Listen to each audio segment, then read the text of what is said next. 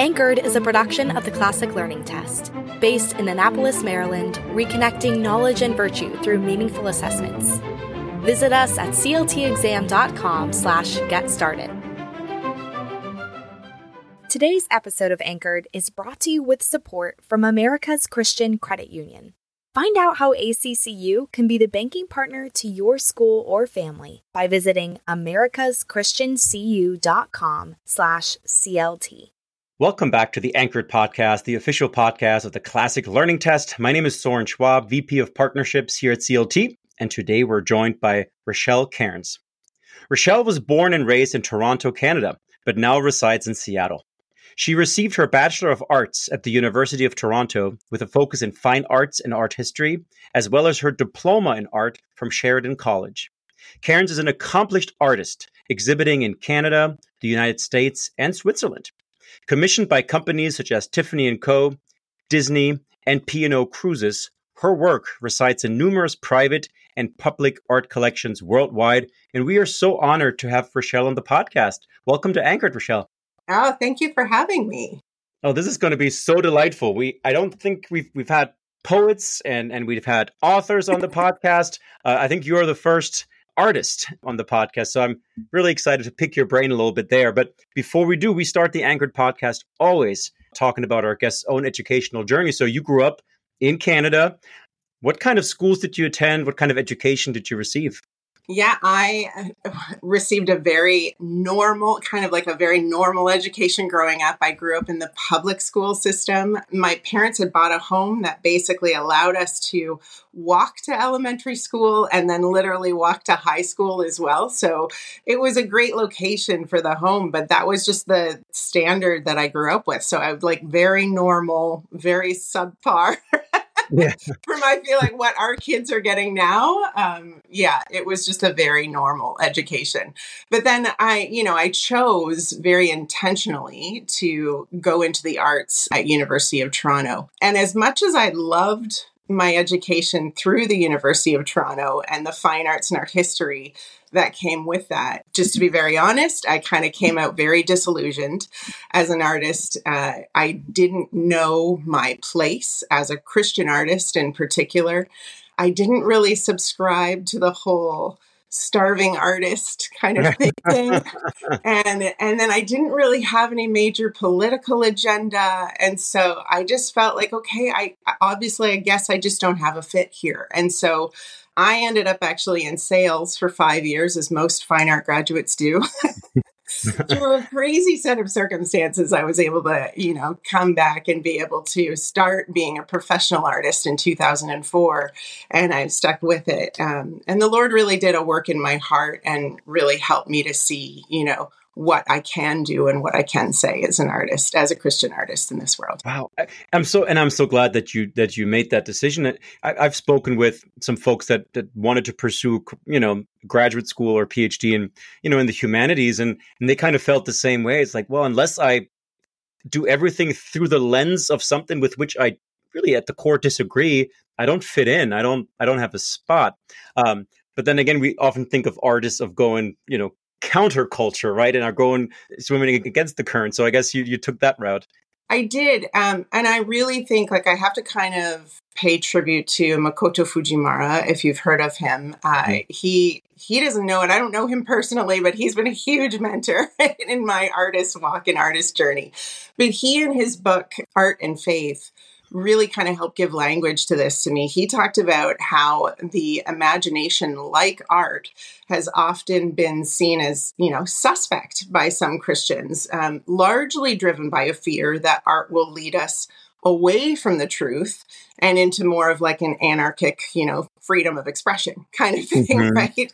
And I think that may be true for some. I'm not going to discount that thinking, but it's definitely not for me. And for, I think, so many of us who are attracted and drawn to beauty, to beautiful things. And when I immerse myself in nature, I can't like I can't help but feel close to God it was through my understanding of God as creator that things really started to shift for me. And I think it's important for us to really like stop and think about it, right? Like when we say that God is creator, we have to also understand that it means that he is creative. And I, I think it's just so easy for us to miss this. Like, we can't forget to remember that he's the one that first created colors. Yeah. All the colors, like the grass, the sky, the stars, like he creatively thought of it all. Like when I paint, I always have some sort of reference point, a frame of reference, whether it be water, chandeliers, light, but like God had no reference point. like when he created, he created these things like on his own from his own imagination out of absolutely nothing. And I just think that that's crazy. and I truly believe that he designed all these things to bring us joy like yeah. sunrises and sunsets and the waves and the ocean and the mountains for our enjoyment, our pleasure, our inspiration, and to draw us to himself. And, you know, Makoto, um, as I referred to here, I'm going to paraphrase what he's saying here, but he talks about the fact that God moves in our hearts to be experienced and then makes all all of us to be artists of the kingdom and that act of making can lead us to know the creator personally even though that experience is not a guarantee of that knowledge um, hmm. and i think it's also really important for us to remember that the word of god is active and alive and that god the artist communicates to us first before God the lecturer, you know? Mm-hmm. and I, I think that my heart really resonates with this so deeply with this. I find that first, first off, as an artist, it's my purpose and hope for what I do to be able to reflect back to him how beautiful I think his creativity is. That's he's my audience of one, right? like, yeah. But then it's also my hope for anyone who encounters my work that I want the viewer to be drawn to the light, be mesmerized by it, because maybe one day it will lead them to the truth with a capital T, right? Or mm-hmm. beauty with a capital B, or light with a capital L, right? Like it'll, it'll be he'll they'll be drawn to himself, and that's that's what I hope for and what I do. Well, and and perfect transition point because I was going to ask you, you know, in, in, this this liberal arts or classical renewal movement that, that we're seeing here uh, in the United States, a, a, lot of the focus is on on truth, goodness, and beauty, right? And and in that, yeah. a capital T, a capital G, a capital B. How do you, when you think about your art, uh, does it influence when you paint, when you think about your art, and if so, how? Yeah, I definitely resonate with truth, beauty, and goodness. And I think for sure, I if I had to put one as most important or the one that always gets me first, it would be beauty. Beauty happens to always be the catalyst for sure. But I would also say that my art has, you know, truth and goodness too. Like I was just describing before, how I want, you know, people to be drawn mm-hmm. to that truth. I think yeah, like m- my work, you know, when I talk about it being light inspired, that really is a subtle way of saying it's inspired by God. Mm-hmm. And so I, I, I endeavored to be able to paint His beauty, like I, like I was saying, like I reflect it uh, in in all that I paint and all that I do. Yeah, it's interesting. I mean, it, it's. I think sometimes we talk about you know disparagingly about modern art, right, and contemporary yeah. artists, you know, but it is interesting because so much, in, in my limited knowledge, seems to be about just shocking right? And just about creating this this kind of effect where for the longest time, I mean millennia, right? It was to glorify, right? It was to represent objective, right, values in nature in the art. And so you, are departing kind of from that, but but in a way, you're just going back to what maybe art used to be. Yeah, I, potentially. I also think that it's still. I think it's like a forever kind of truth that his creation is meant to stir awe and wonder in mm. us. And I think if and when we pause long enough to think about it and to actually observe it, you can so easily get there.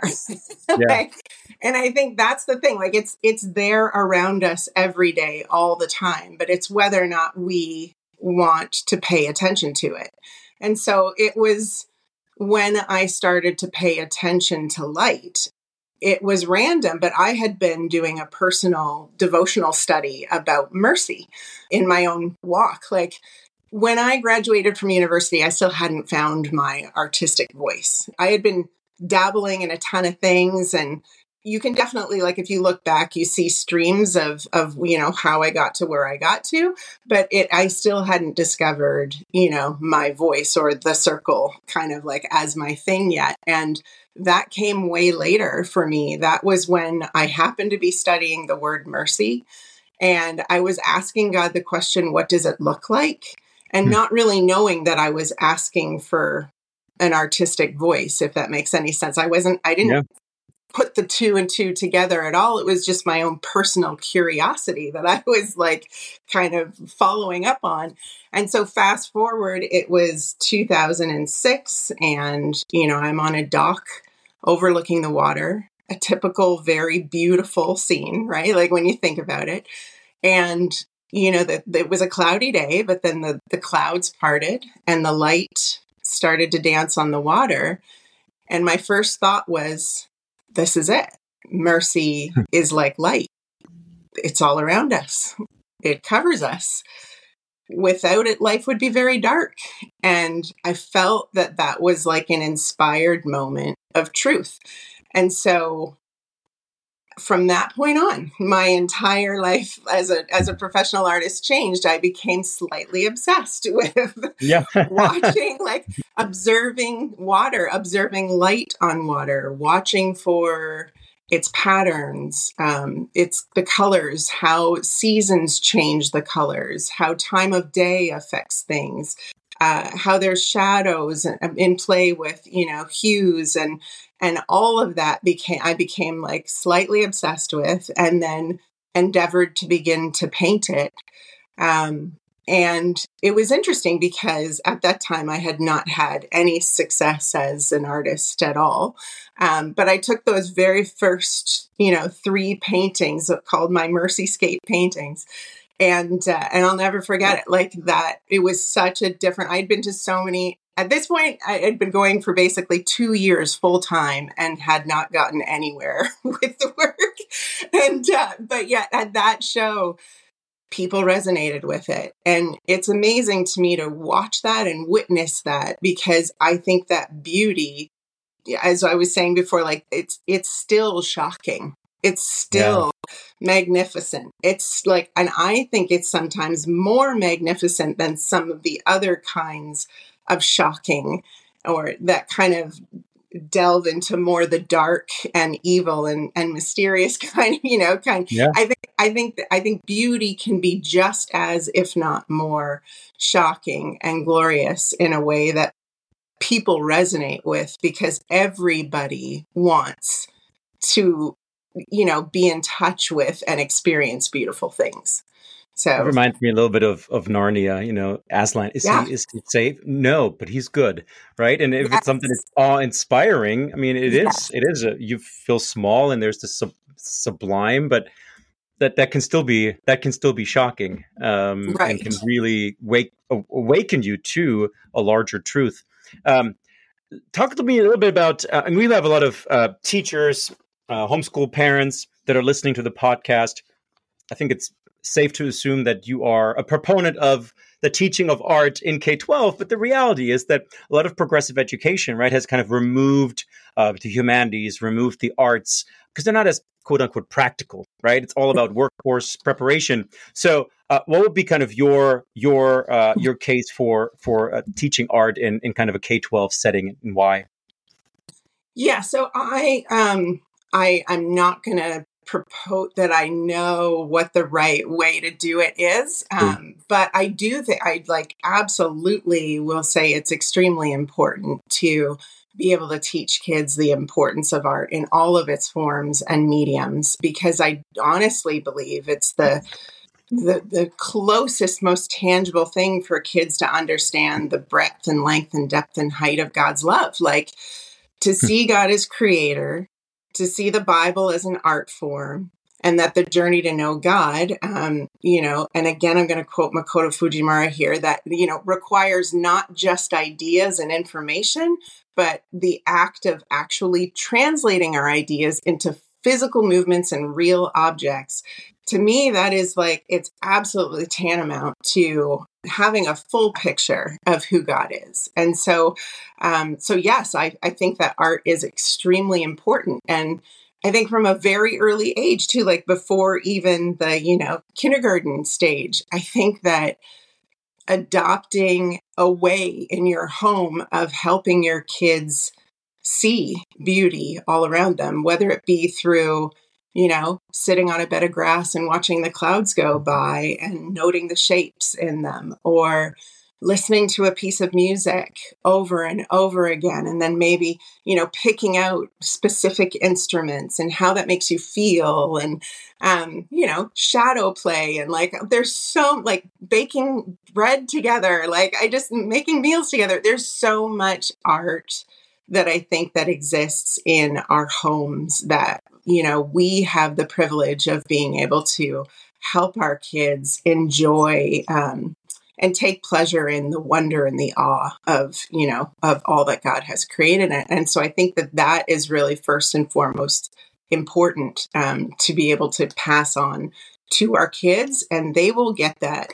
You know most of our teaching as parents right is more caught than taught and uh, i've said this so they will pick up like our you know sensibilities and our mm-hmm. disciplines and our habits in a way that you know it just gets transferred to them so I, I also think it's super countercultural to be to be slowing down to be doing less and and to be savoring the moments instead of you know more and more and more, which is what I think this world often touts as being a really good thing. But I, I definitely am here to say that I don't think it's the best thing for our kids, and I don't think it's raising our kids to be critical thinkers that are thoughtful and articulate and able to, you know, understand why they feel and think the way that they do.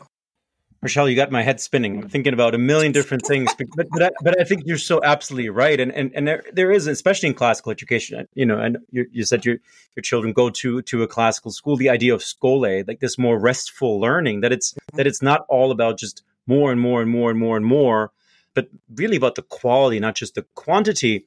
One of my favorite poets is is William Carlos Williams, and, and his poetry and art it focuses a lot about the, the everyday beauty right mm-hmm. that we mm-hmm. have and the red wheelbarrow of course is this most famous one but but just mm-hmm. appreciating that so i guess when i'm mm-hmm. listening to you the way you talk about art or even the in- instruction of art is is more about preparing the heart to receive it right like to to be open to seeing yeah. it all around you and i guess when you told your story how you personally you finally saw that light so to speak and had that inspiration yeah. but would you say you have to be in a certain space or a certain environment to be receptive to that?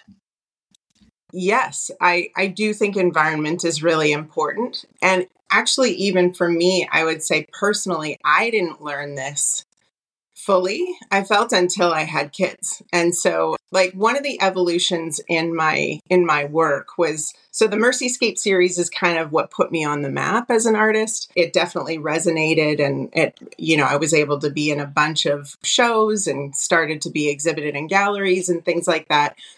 And then i got married and had two kids in short order. They're only 12 months apart. And uh, and so i had to make some really big decisions. I pulled out of a bunch of galleries and, you know, knew that this was my number one priority was, you know, being wife and, and mother. And so that meant that I had to make some very practical decisions about how I was going to spend my time.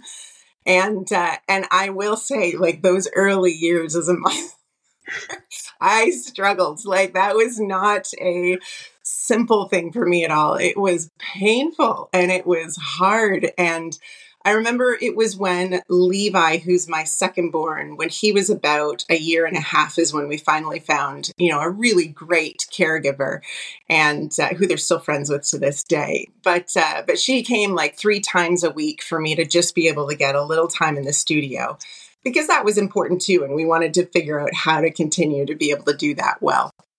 And I basically entered the studio and just started painting circle after circle. Uh, you know, I was so tired that I just like, it was more of just this thing, but yet it was it was a thing of joy to me like these overlapping circles that were happening and it was still light that i was thinking about and kind of reflecting in the work but the work was changing it looked totally different than the mercyscapes and you know one day I was in the studio, I'm I'm painting away and I was talking to God, which happens a lot in my studio. Mm-hmm. I'm painting and talking and kind of just going about my my day and the Lord was like, "You know, the same joy that you're experiencing in this very mundane, very repetitious, you know, task is is something that you can tap into when you're experiencing the very mundane, very ordinary things in life, such as all the feedings and all the dirty dishes and all the dirty diapers. And that was like a whoa moment again for me because I was like, right, like there is beauty in the mundane and mm-hmm. there is beauty in this you know very repetitious very mundane kind of task that can be applied to that. I think that that's a super important thing for our for our kids to pick up too. Like there's there's so many disciplines that they have in life that they do over and over again. But yet if we choose it there is joy in it.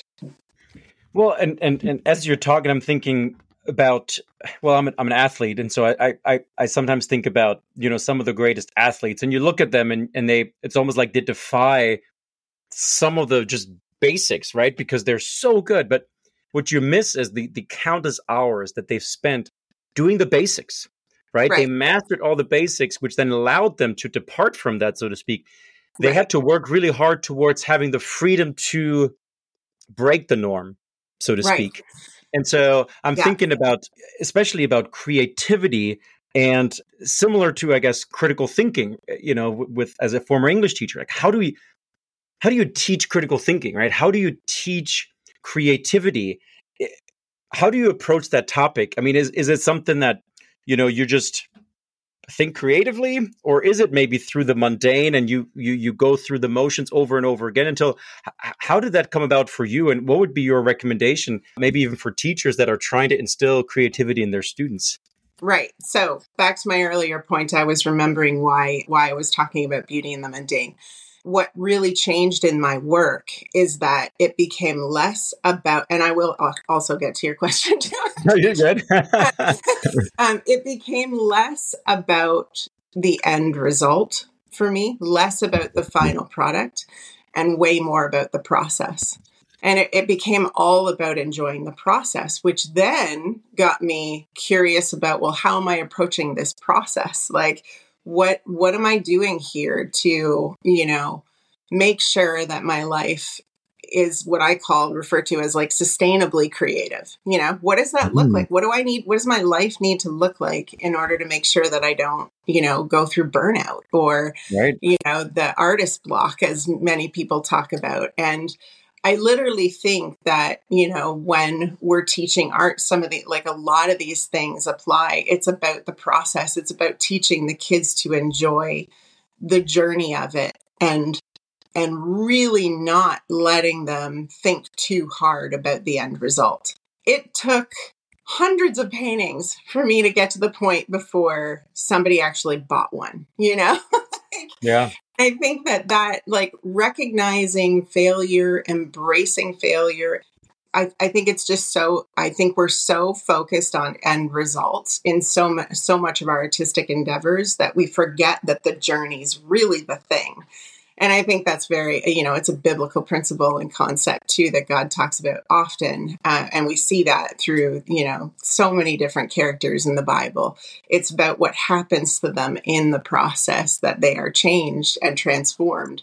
And it's less about the end result. It really, that's not the thing to be focusing on. And so, how do we teach that? I think it comes with having great art teachers that are less focused on grades. And I know this will hmm. sound like crazy talk, right? but more about more that they are focused on how the kids are processing and going through the, the phases of creating something and how they uh, embrace their mistakes, how they're willing to let go of end result stuff. And I think if we paid more attention to that and somehow were able to affirm that within a classroom setting, I think I think it would be profound how much our hmm. kids would learn and how quickly they would learn.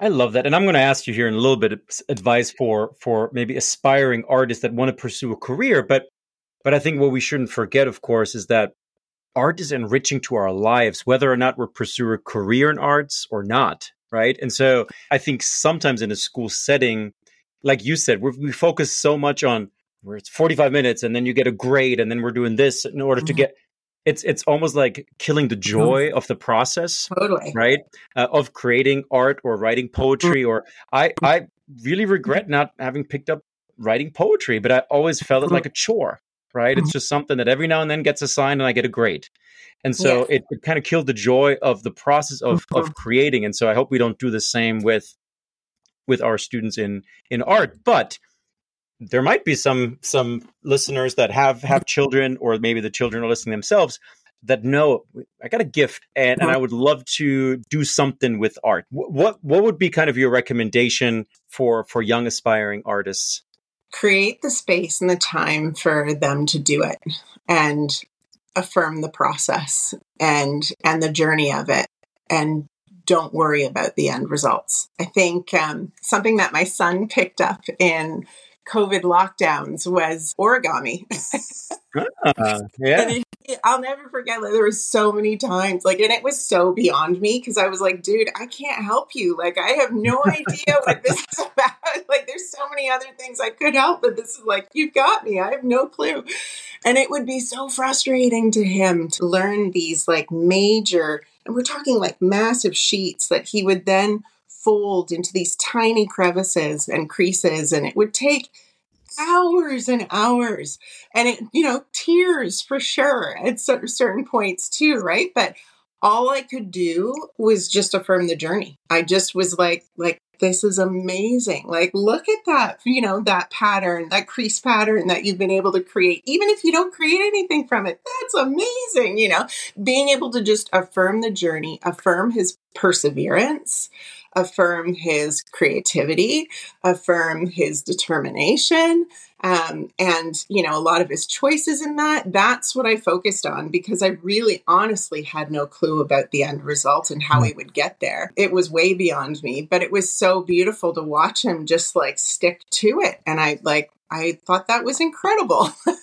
so I think those kinds of things are, are what we can do with our kids, creating space and time for them to pursue whatever it is that they happen to be interested in. Like I haven't forced my kids to paint. Like that's not they do, but I haven't forced it on them. And they each kind of have their own niches of art things that they want to do. And I it's been so cool to see their own personalities come out in those expressions of how they choose to, you know, pursue it. But yeah, I think creating space, creating time, affirming the process, and just whenever they do express interest in something that is artistic, don't be afraid because I mm-hmm. honestly believe like it will it'll be in uh, one more way that they will potentially get to know an aspect of God, of God's character.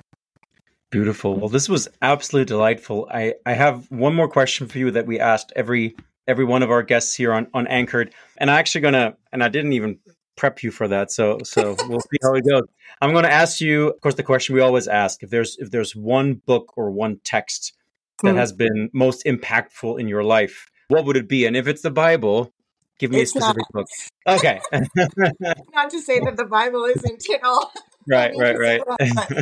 okay, so I feel like there's three or four different answers to this based on how I want to kind of segment it. But as a kid, for me, as a kid, I definitely would say that the book Charlie and the Chocolate Factory by Roald Dahl was the book that literally unlocked my, you know, the power of the imagination for me and just how from that point on, every book I read, I felt like my imagination just went wild. And so that, but that was the book that un- unlocked that for me.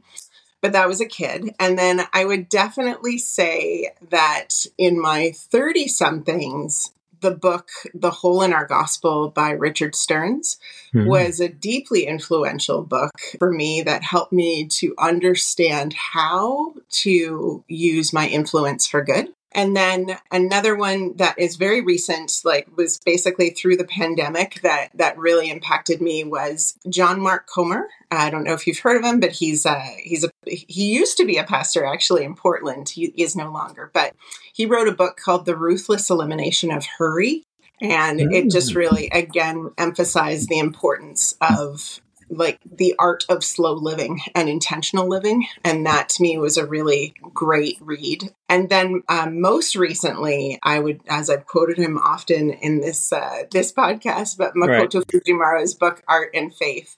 To me, it's a very special gift to be not only an artist but also also an author. Most of what I paint, it it literally will like take me dozens of paintings before I actually can start to like be like, Lord, what are you doing here? What are, what's happening? I don't know what's going on because often it's just so intuitive and I just have to get it out and paint it. I don't know, and I, it's so hard to put words to it. It's only because I've now been painting for over 20 years that I feel like I, I can somewhat talk to, you know, what it is that goes on in my heart and mind. But Makoto Fujimura, I felt when I read that book, I was like, this is like the beat of my heart. Like this totally represents how and why I do what I do. And I loved how he worded it. And so that it really resonated with me. So that's a great read for any, I think, Amazing. aspiring Christian artist. Fantastic. And then just a quick follow up. I don't know if that's even a fair question. Do you have a favorite painting? Ooh, yes, I do. It's Van Gogh's Irises. Okay, yeah. Which We're I actually gonna, see in person at some. We're all going to look it up now uh, after yeah. after listening. Well, Rachelle, I have had the honor to to look at some of your your art already. Where can our our listeners go to to see your art to to find out more? So I have a website. It is literally just my name. So it's rachellekearns.com. Uh, and so that is the best way to stay in touch with me. I do an, you know, an email newsletter if you want to stay informed about what's going on in, in the arts as well. I'm pretty present on Instagram. And so my hashtag there is Rachelle underscore Kearns and you can DM me there and I will respond. Yeah, other than that, I think that I think that's basically it. Wonderful. Well, this was absolutely delightful. Again, we're here with Rachelle Kearns, uh, who is an artist from Toronto but now lives in Seattle. This was this was a wonderful conversation, Rachelle. Thank you so much for joining us today. It's been great to talk to you. Thank you. Thanks for listening to this episode of Anchored. If you enjoyed it, please be sure to leave a rating or review on your podcast platform of choice. And remember to subscribe and share with your friends and colleagues. Thanks for joining us, and we'll see you next time.